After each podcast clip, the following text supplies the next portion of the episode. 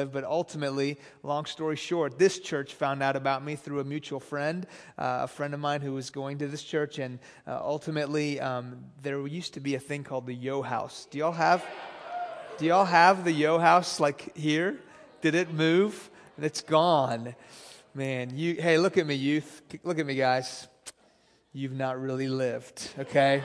Until you you just need to ask somebody about the Yo House if you haven't heard about it. But I lived in the Yo House uh, at First United Methodist Carrollton uh, for four years rent free uh, out of the goodness of, of this church's heart. Uh, just gave me a free place to live. I was on staff as an intern at Prestonwood Baptist Church. So it's really funny because Prestonwood was way over like Arapaho uh, in Dallas, you know, and then uh, First United Methodist was way over here on Josey, and now they came right next to each other in Plano, well, Carrollton, Plano, whatever. So it's kind of uh, interesting. But that's the church I worked at, uh, lived here rent free, and God ultimately from there would call me into a full time speaking ministry where I travel around the country and preach. And um, today, I'm also a part of a ministry where I go overseas and train uh, Iranian pastors. So I came all the way full circle uh, with using my Farsi language to train um, Iranian men and women who feel called to the ministry uh, to go into Iran and plant underground churches. And I know that you have heard and, and have been praying for these 70 that were arrested uh, just on Christmas. Uh, these were folks that actually uh, I knew, I know, uh, and, and, have been with. And so it's an, it's an incredible uh, time of what God's doing in Iran despite persecution. Uh, the gospel is advancing. And so I, am just really excited that you're praying uh, for them. Today, I'm also a pastor uh, in Frisco, just up the road at a church called Providence. So it's just so neat that I'm back in this area now after traveling around for so long. And so it's really, really an honor for me to be with you today. And I'm really excited about the theme of this entire week weekend, how you've been th- thinking and praying and just uh, talking about reaching out uh, to Muslims and to people who maybe we don't think uh, deserve grace and people who maybe in, our culture it's easy to kind of turn against. In our culture, it's easy to kind of hate or, or, or look at Muslims as the enemy, you know? And just to have a heart of compassion for those folks, but really for anyone who doesn't know Jesus. And so that's something that I'm very passionate about. Uh, so I'm excited that I get to be here with you. So here's, here's what I want you to do I want you to bow your head with me. I want you to close your eyes. And I don't want you to, to zone out on me. In fact, I'd, I'd invite you to sit up in your chair and bow your head, close your eyes, and just take a moment and just pray right now and say, God, speak to my heart. And we've worshiped him in song and with our lips of praise, but now let's worship Him as we come into His Word. And say, Lord, as I come to your Word, just pray this silently now. God, speak to my heart. Open my eyes to, to see you and your heart for people. And may it move me. Just pray that.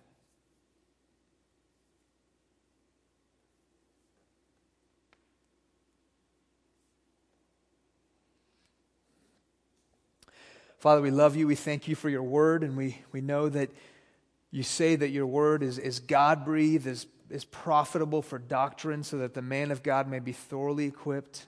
God, that you've sent it to accomplish your purpose, and it will not return void. So we come to your word and we pray, God, that would it uh, accomplish its purpose, your purpose, God, in us. Would you change us, God, as we sang, Lord, from the inside out, God? Would you move and change our hearts to be conformed uh, to yours, Lord? We love you. In Christ's name we pray. Amen. All right, grab your Bible and turn to the Old Testament book of Jonah really quickly with me. Go to the Old Testament book of Jonah. It's on page 774 if you have my Bible right here. You probably don't. All right, so if you don't, just go to Matthew if you can't find it, and then move towards the left, uh, I don't know, about 20, 30 pages, depending on how thick your pages are, and you'll find Jonah. Uh, go to the book of Jonah. How many you know the story of Jonah? Raise your hand. Right, most of you do. I didn't really grow up hearing this story when I was younger uh, as a Muslim, but let me just kind of give you the rundown, and we're going to really end at the end, end of the entire book because that's kind of the heart of where we're going tonight. So God comes to Jonah, as you know, and he tells Jonah to go preach a message to Nineveh. Nineveh is the capital of Assyria. Now look up here before we, before we start reading. Jonah, unless you're flipping, trying to find Jonah still, just listen well. All right, Jonah, God came to Jonah and told him to speak to Nineveh. Now, Jonah, a contemporary of Jonah's, is the prophet Amos. Amos has already prophesied that Assyria would one day come and conquer Israel. So you got to understand that when God comes to Jonah and he says, Go preach to these people, he's saying, Go preach to these people that you already know will one day come and conquer your people. So this is in Jonah's mind, that, that's the enemy, right? And not only that, we know from, from things that have been uncovered that, that the uh, Ninevites, the Assyrians, were gruesome people. They would dismember their captives of war, they would skin them alive at times. I mean, really gruesome. I mean, this was, if you will, the Al Qaeda of the day. So God is coming to Jonah and saying, Go preach to Al Qaeda, basically. And so Jonah hightails it the other way. You know the story. He runs from God, gets on a ship, sails for Tarshish. Ultimately, God appoints a storm. The sailors throw him overseas. And as you know, in uh, end of chapter one, God appoints a, a, the, the giant fish, the big fish, which, by the way, anytime you mention Jonah, everyone thinks the great miracle of Jonah is the big fish. But stay with me. I think there's a bigger miracle. So Jonah is swallowed up, and remember, the fish is not God's judgment. The fish is God's mercy, saving Jonah from the depths of that sea. And so, in the depths of that sea, in the belly of that fish, in ch- chapter 2, he cries this prayer of praise and thanksgiving for God saving him. Now, keep that in mind. Here's God saving him, though he didn't deserve it. He's running rebellious against God. And so, then God brings him to dry land, and then Jonah comes to him a second time. The Bible, um, excuse me, God comes to Jonah a second time. It says here in Jonah 3, look at this in verse 1. Then the word of the Lord came to Jonah the second time. What I love is that even the people that God uses to deliver the message of God are people who needed a second chance. Isn't that awesome? And so remember, even we who are called to go, we needed. And listen, I, I, I did. I needed a second chance. Uh, many times in my life, I've needed a second chance. But let me tell you, uh, one time in particular, when I was at college, I was running from God's call in my life. My father had kind of come to grips with the fact that I was a Christian, but now God was calling me into ministry. So I ran from God's call. I wasn't going to go to my dad and say, Dad, now I'm going to go to the ministry on top of that. And by the way, that's what ended, that's what uh, uh led him to t- totally uh, uh, disown me, really, uh, was when I went into ministry. So basically, I ran from God for a year and a half. Well, I went to a Christian fraternity. I was involved in a Christian fraternity uh, in my college, and a guy who actually was used to be on staff at this church years ago, named Larry, came to speak. All right, and he spoke at my youth group. I mean, at my excuse me, my fraternity meeting and afterwards, I went and talked to him, and he looked at me and he said to me, You're going to be an evangelist one day. I said, How do you know? And he says, God told me to tell you. And I looked at him like he was crazy. And I walked away saying, okay, whatever, psycho. You know, I walked away because I don't have people say, God told me to tell you this. All right. So I thought he was crazy. I ran guys from God's call for a year until, no joke, the same guy, Larry, came back to speak at my Christian fraternity one year later. And there I am in the audience, and I'm like, I walk in and I see it's the same guy. I've been running from God for a year, just like Jonah was running from God. And I look up and see this guy, and I go, oh no. And I go, I hope this guy doesn't remember me. And no joke, I like crouch down in my chair. I like put my Bible up here, like saying, I hope this guy doesn't see me or remember me. And so, so he gets up to speak, and he opens the scripture, and he says, Guys, turn to the book of Jonah. And I'm like, and so he starts telling this story about a guy who ran from God's call in his life. No joke the middle of the story, he goes, It's sort of like Afshin over there. And like the whole fraternity looks over, and I'm like, Okay, I got it, right? And he said one day he's going to stop running from God's call. And so that's when I went and told my dad I'm going to ministry. And so God used this book in my life to, come to me a second time. And then I want you to see what he says to him. He says to go to Nineveh and preach. So, so Jonah goes, and look what happens now. He preaches a message in chapter 4 which says, Yet 40 days, I mean, excuse me, in verse 4 of chapter 3, yet 40 days and Nineveh shall be overthrown. Now, guys, that is five words in the original Hebrew language. It's eight in our English Bible. Five words. And by the way, it says here that Jonah, I mean, excuse me, Nineveh was a, a giant city that would take three days to walk through, and Jonah only went one third of the way. One day, preached five words, and look what happened. Look at verse uh, 5. And the people of Nineveh believed God. They called for a fast and put on sackcloth from the greatest of them to the least of them. Now, look here at me real quickly. Let me tell you the great miracle of Jonah. It's not just the big fish, It's that God would take a rebellious man who was running from him, restore him, that he would go one third of the way through a giant city that were gruesome people that were enemies of, of the people of God, and he would preach five words and the entire city repents. That's the great miracle of Jonah and the power of God's word. Five words, guys. Don't tell me, man, God can't use me. Don't tell me, man, I don't know what I'm going to say. Five words from a guy who was running from God. Look what God can do. And so Jonah's not going to be happy. Jonah's not going to be happy with what happened. So go with me to chapter 4. Let's read this. But it displeased Jonah exceedingly, and he was angry.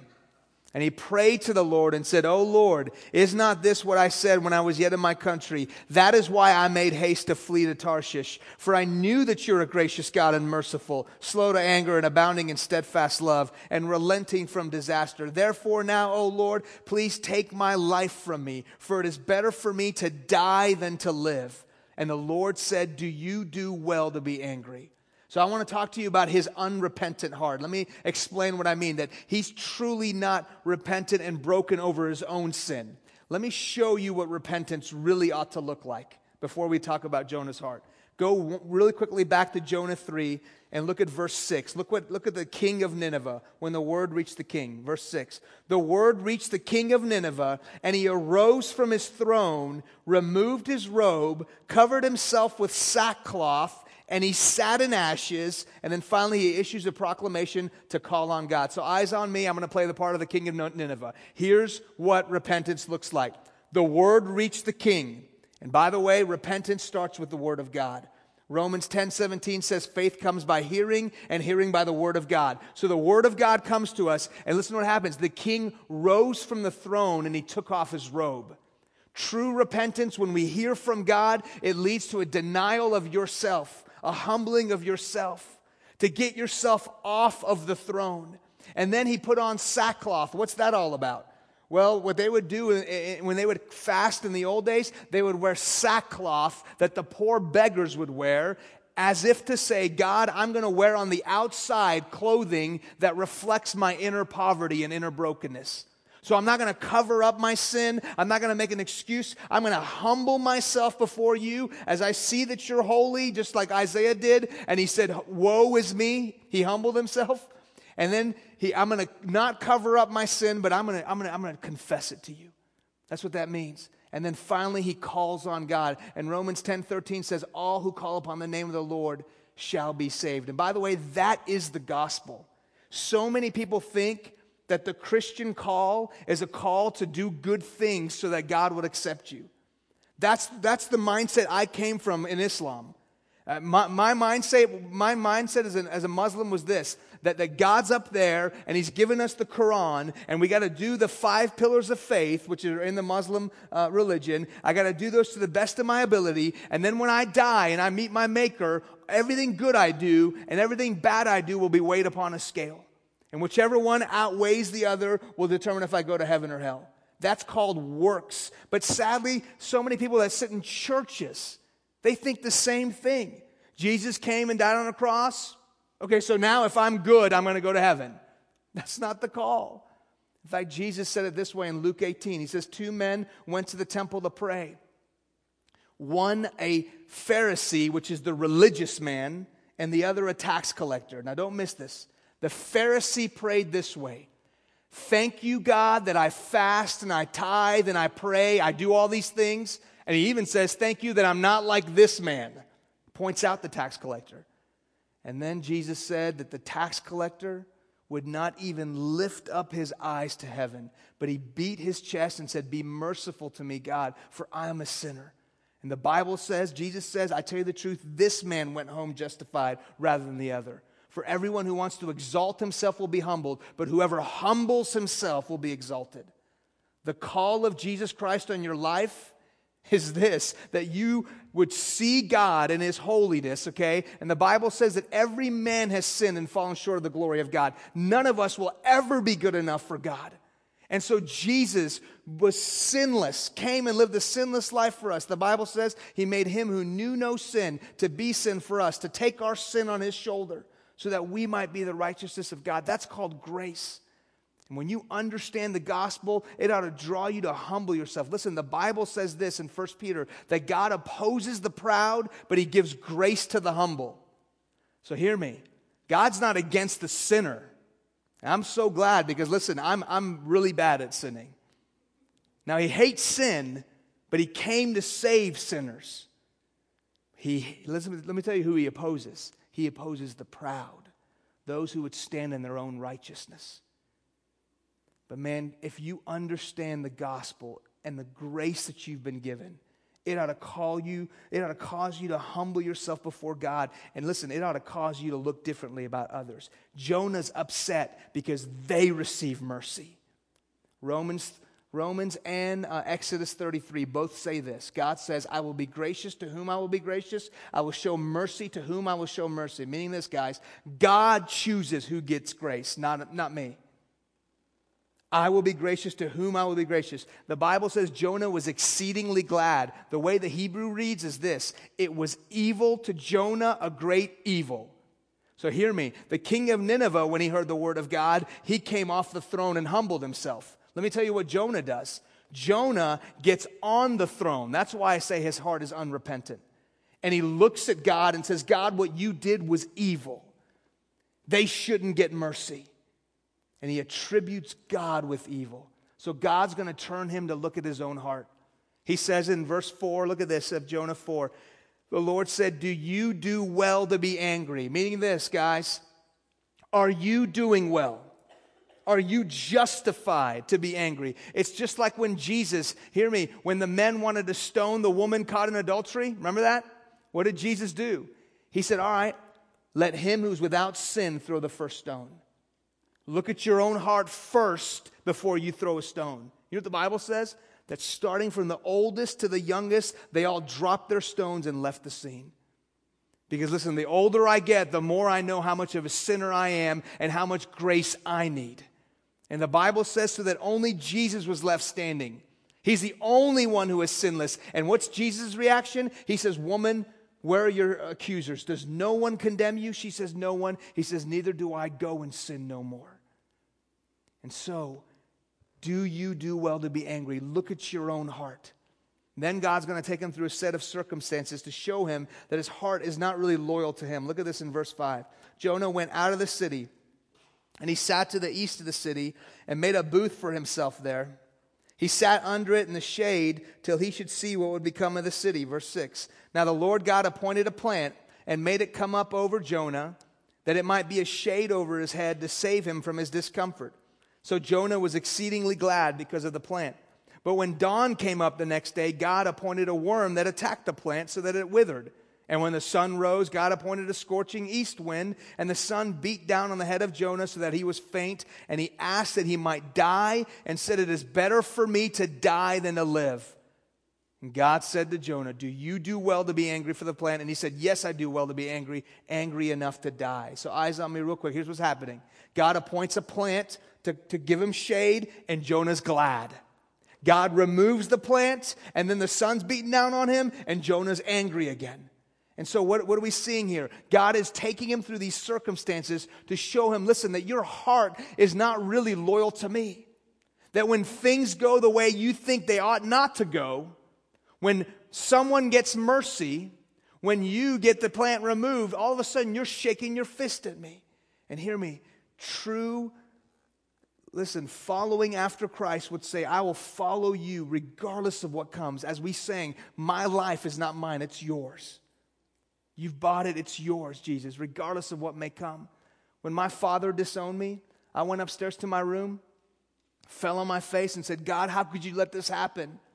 Jesus, if you're real, how could you take my dad away from me? I shook my fist at God, and God humbled me. He said, Open the word of God, open my word. And I turned, guys, to Matthew 10 and listen to the words of Jesus I read right after my dad disowned me. He says this Listen, Whoever acknowledges me before men, I will acknowledge him before my Father in heaven. But whoever disowns me, I will disown him. He says, Do not suppose I came to bring peace to the earth. It's not always going to be easy, but I've come to bring a sword. And he says, For I have come to turn a man against his father. Right after my dad disowned me, I'm reading this. And I'm like, wow. He says, man, I, if anyone loves his, his father or mother more than me, is not worthy of me. If anyone loves his son or daughter more than me, is not worthy of me. He goes on and says, if anyone wants to save his life, he will lose it, but whoever loses his life for my sake will, ha- will find it.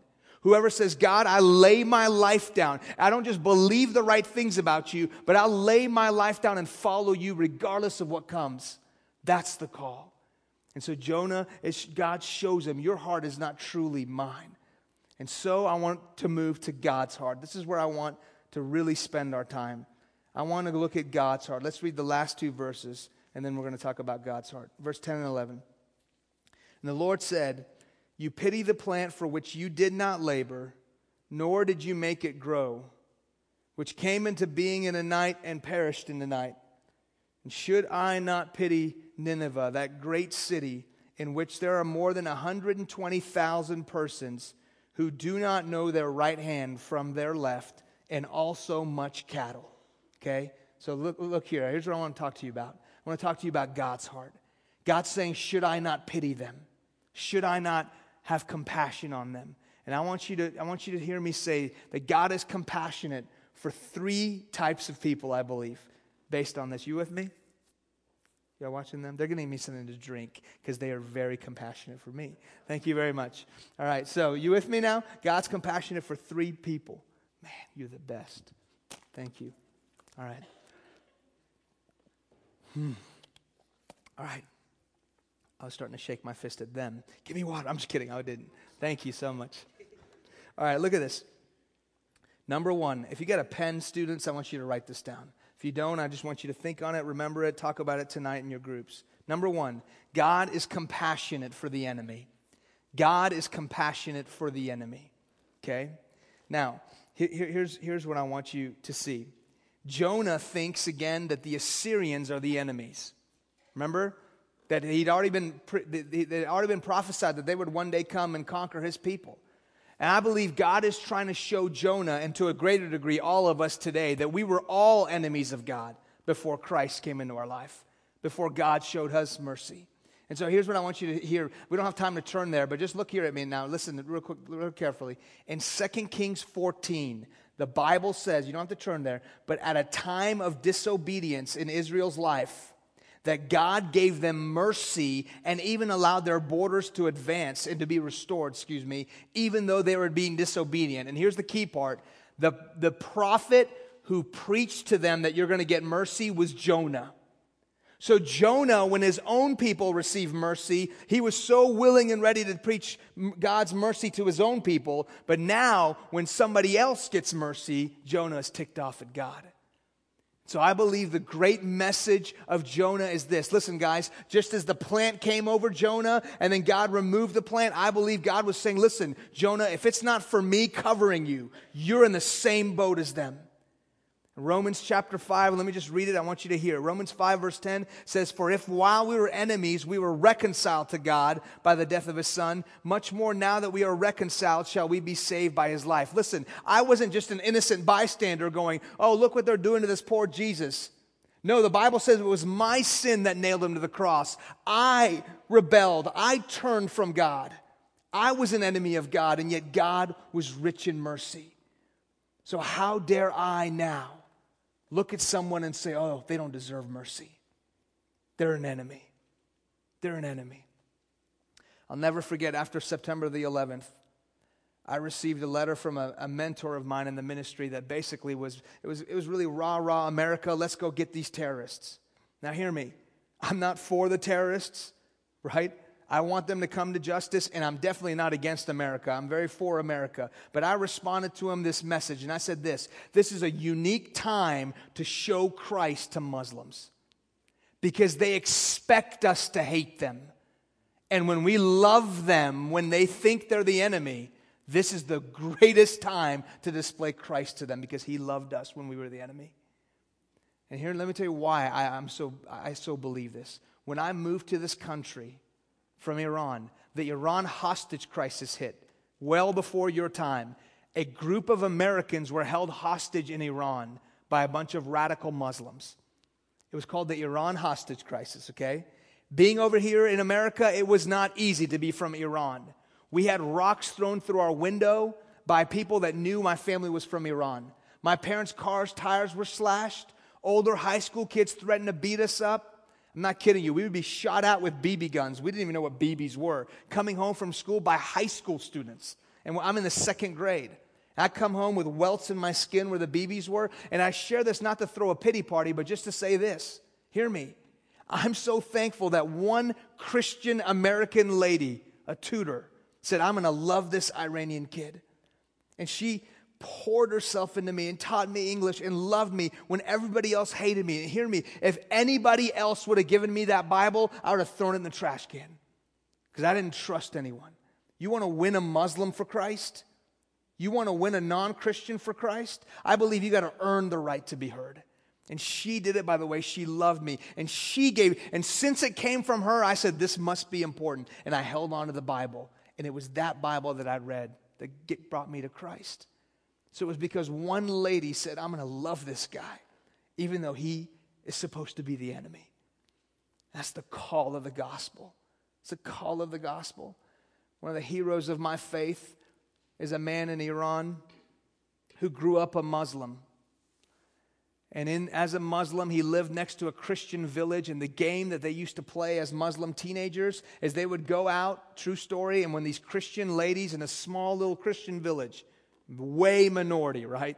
These Christian ladies would walk out carrying clay pots filled with water. Their game was that they'd go get rocks and they'd hurl it at these ladies trying to bust these clay pots that they were carrying. So the water would go everywhere. And so, sure enough, one day he went out, this Muslim teenager grabbed it and he threw the rock and he just busted it. And he bullseye. And he was so stunned that he turned to run. And as he was turning to run, he slipped and he fell and he scraped up his leg. And he tells his story that he literally started to brace himself as he heard the woman closing in. He was bracing himself for a whooping, right?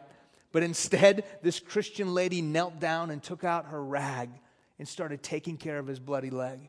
And he's looking, he's just blown away. I'm throwing rocks at you, and you're taking care of me? He was just stunned. Years later, that guy would be in the Iran Iraq War. Iran and Iraq were in an eight year bloody war in the 80s.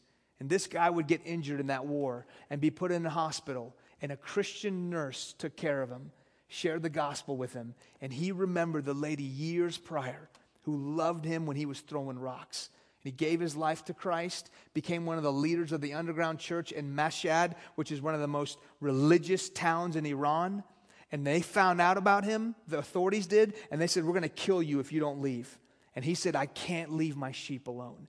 15 people in this underground church. I can't leave them. So they took him out to the square in Mashhad and they hung him for his faith.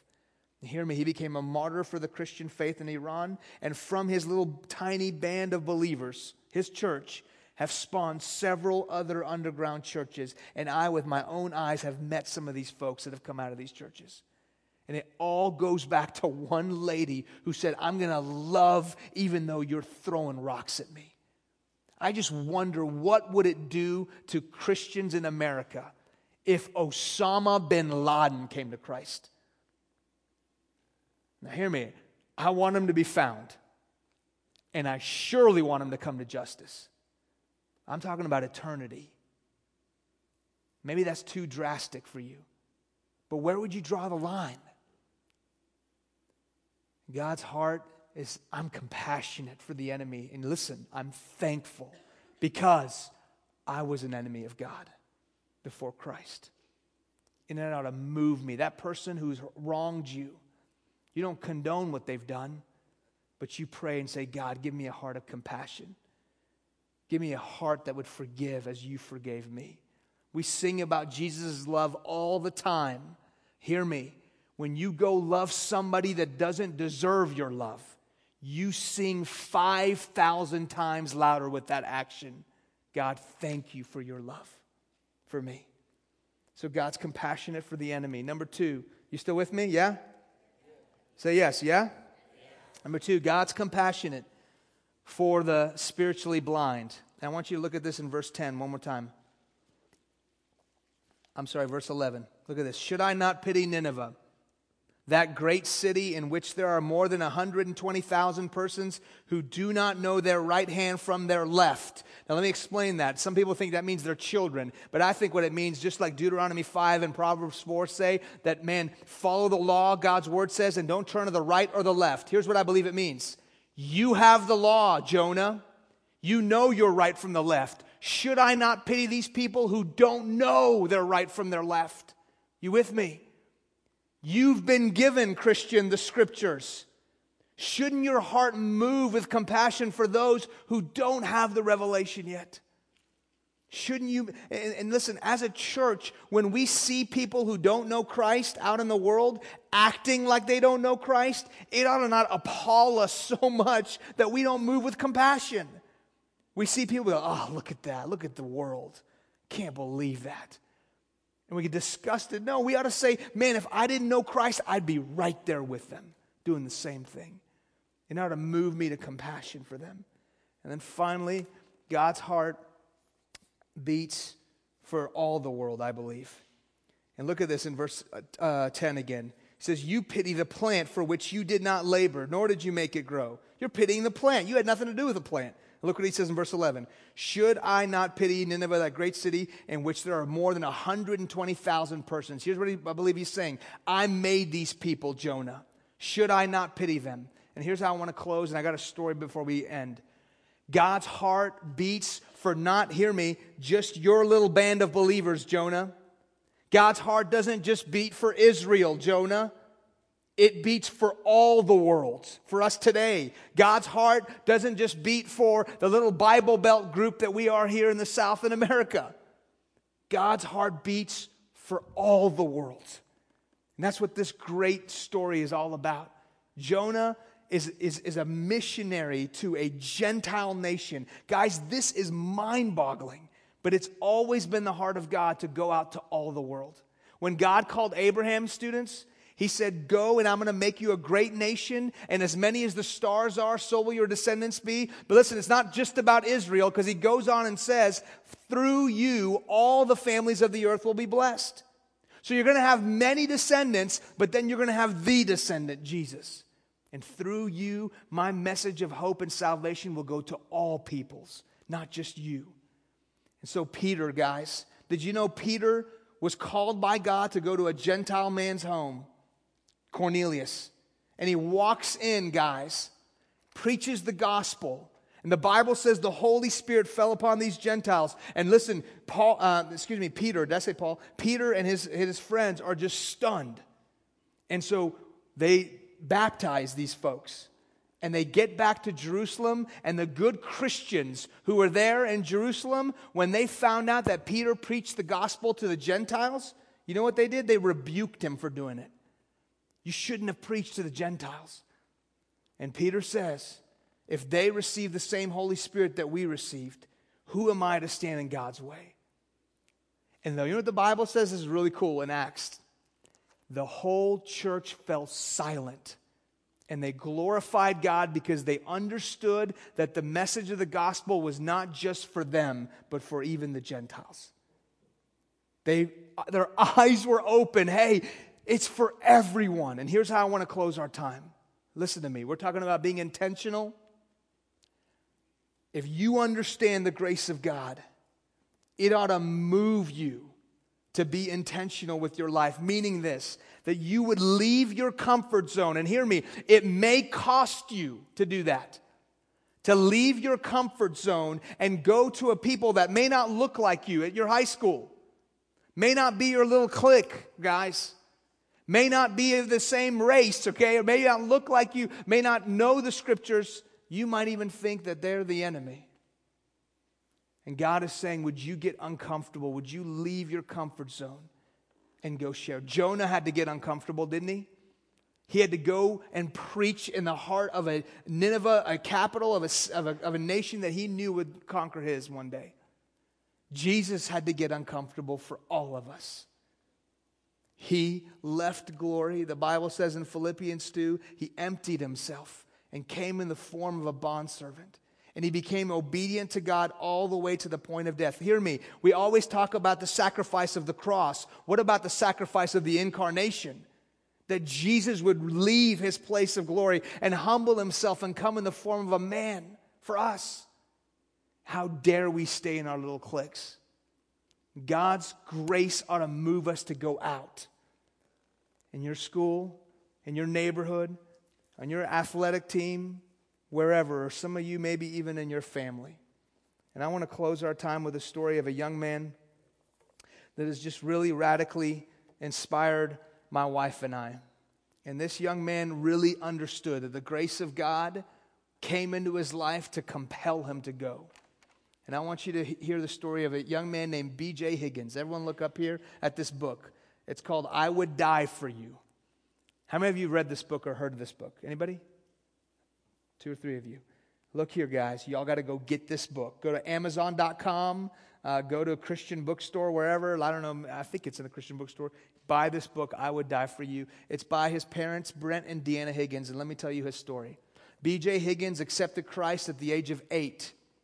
Okay, he wasn't in the youth group at the time, obviously. His dad was on staff and dragged him to this youth meeting, and he heard the gospel be, be preached at the age of eight. Are y'all on the, are y'all on the uh, um, worship band? Y'all got to hear the story, though. I promise I'm going to call y'all. Y'all just stand right there. Okay, good. All right. People are getting up. It's like the best story. Okay, y'all just stay right there. I promise you'll have time. You'll, I'm going to pray. You'll have time. Okay, you got to hear this story. This is just for this is for you too. All right. So hear me. At the age of eight, he accepts Christ. You with me now? He gets so passionate about sharing his faith that at the age of nine and 10, 11, he's sharing his faith left and right. Even on his school bus, his parents told us that kids on his school bus would run to their teacher crying, saying, BJ said we're going to hell if we don't know Jesus. You know, that BJ's teachers would have to pull BJ aside and say, um, let's tone down the harshness of your message. I mean, he was raw. He was just preaching. And listen, no joke sharing his faith online. His parents told Meredith and I at the age of 14, 15, he's sharing his faith online. His parents would come and say, BJ, get to bed. And he'd say, Mom, Dad, I'm sharing my faith. And they're like, what do we do with that? You know? I mean, and guys, I'm not trying to put this guy on a pedestal. I'm just trying to show you one kid who got it. And so BJ felt called to go on the mission field. And he told his older sister, We're going to go to Morocco one day together. We're going to go to Africa to Morocco and serve in the mission in the mission field together. Well, before BJ made it to Africa, BJ went to Peru on a mission trip. And in Peru, he contracted a rare disease and at the age of 15, B.J. Higgins passed away and went to be with the Lord. And this book is written by his parents, guys, taking the journal writings of a 14, 15 year old. And you'd be shocked what a young man is writing in his journal. I just want to read just a small portion of it for you. BJ writes at the age of 14 it's time that we, as professed Christians of America, wake up from our sleep of lethargy and hypocrisy and stop only living for Christ on Sundays and Wednesdays and start acting as Christ says all of us disciples must act. Whoever does not bear his own cross cannot come after me and be my disciple. We must die to ourselves daily. We must forget our comfort zones and our cliques of friends and go out and share the love and rescuing truth of Jesus Christ with the lost, empty, empty, suffering, and dying people of the world all around us as Christ has commanded. 14 years old. And so Meredith bought this book when I was in the Middle East doing training. When I came back, she handed me the book, said, Turn to page 32. And on page 32, it says, when BJ was in elementary school, he had just heard Afshin Ziafat speak and he accepted Christ. Now, guys, I travel and preach all over and leave, and I never see the result. This is one time that God let Meredith and I see the result, and we just got on our face and just started bawling, crying, thanking the Lord. Now, listen, BJ's parents found Meredith and I online, and they email me. They go, You led our son to Christ. I'm like, I know, I got the book, you know? And so they say, We live in Oklahoma. Can we take you out? Uh, to dinner one day, and I go, Well, I'm going to be in Tulsa, and we'd love to go out and, and, meet with you. Now, listen, by the way, before you think I'm boasting, and you can never boast about this because salvation belongs to God. But before you think I'm boasting, guess what? I did some research. This was my first outside speaking engagement when I lived at the Yo House. My first outside speaking engagement ever. And I went and preached. Now, hear me, listen, listen. So you know my message was horrible. It was probably like, uh, Jesus loves you. Amen. You know what I mean? But hey, listen five Hebrew words Jonah preached. Look what God can do. And so we went to dinner, and you might say, why would God take a 15 year old who's passionately sharing his faith? Why would God let that happen? So we go to dinner, and BJ's parents start telling us the rest of the story. After his funeral, they took his ashes and they went to Morocco with the older sister. And they went up on a hill overlooking the Muslim village, a Muslim village and they spread out BJ's ashes on this hill overlooking this Muslim village. Now, don't forget, it was a former Muslim who preached when he came to Christ. And they pray for this Muslim village, come home, don't think much more about it.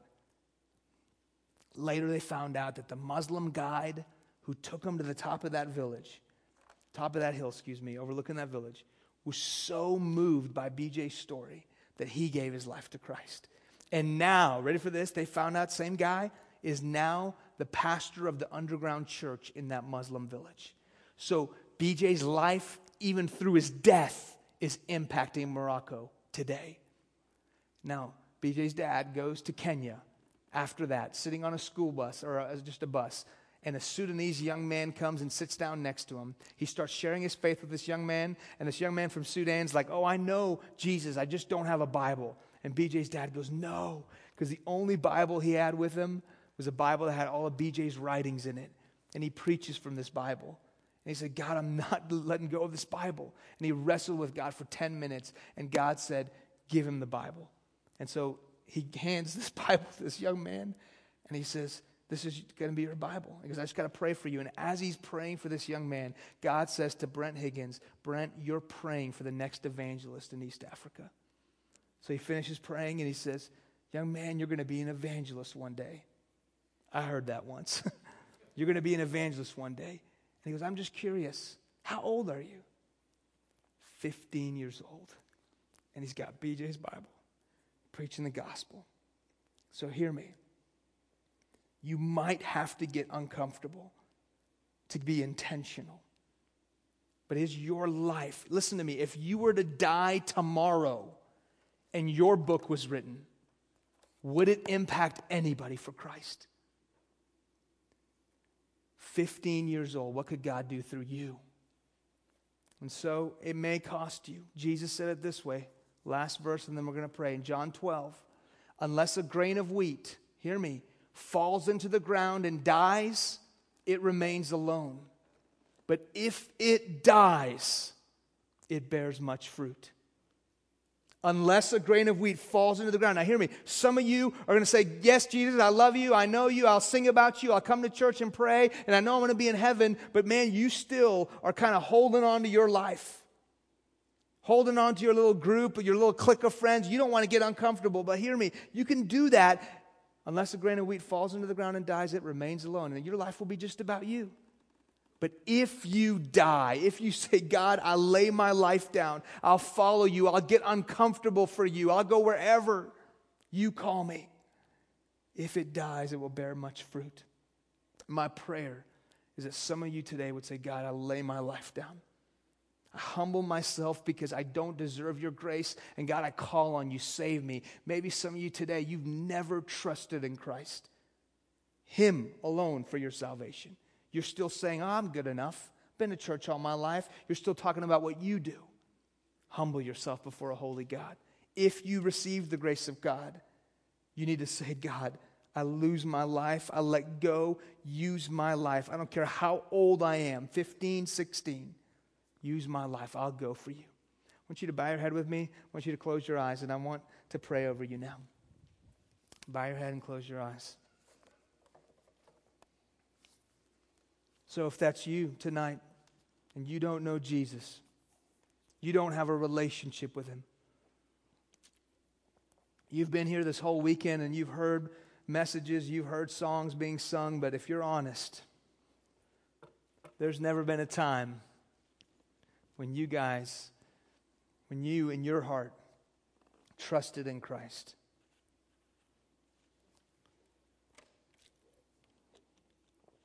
And you're here and you're saying, I need you, Jesus. I'm ready to surrender my life to you once and for all. Keep your eye closed. I just want you to focus on the Lord. If you're here and you're saying, I need you, just call on Him. Again, you don't have to jump through a bunch of hoops first, you don't have to fix yourself up. Just get off the throne, humble yourself, confess to Him. The Bible says if you confess with your mouth that Jesus Christ is Lord, you believe in your heart God raised him from the dead, you will be saved. Confess him as your Lord. Jesus, I give my life to you. Save me, Lord. Jesus, I want to follow you with my life. You're here, you're a Christian maybe, and you, and you, you today you know Jesus. I mean, but you're saying, man, I, I, I got, I got to lay my life down. I got to take my hands off. I got to be intentional. I got to go. Maybe somebody who's wronged you. I got to forgive. Maybe somebody who doesn't know, who's just right down the locker from you, right in your class.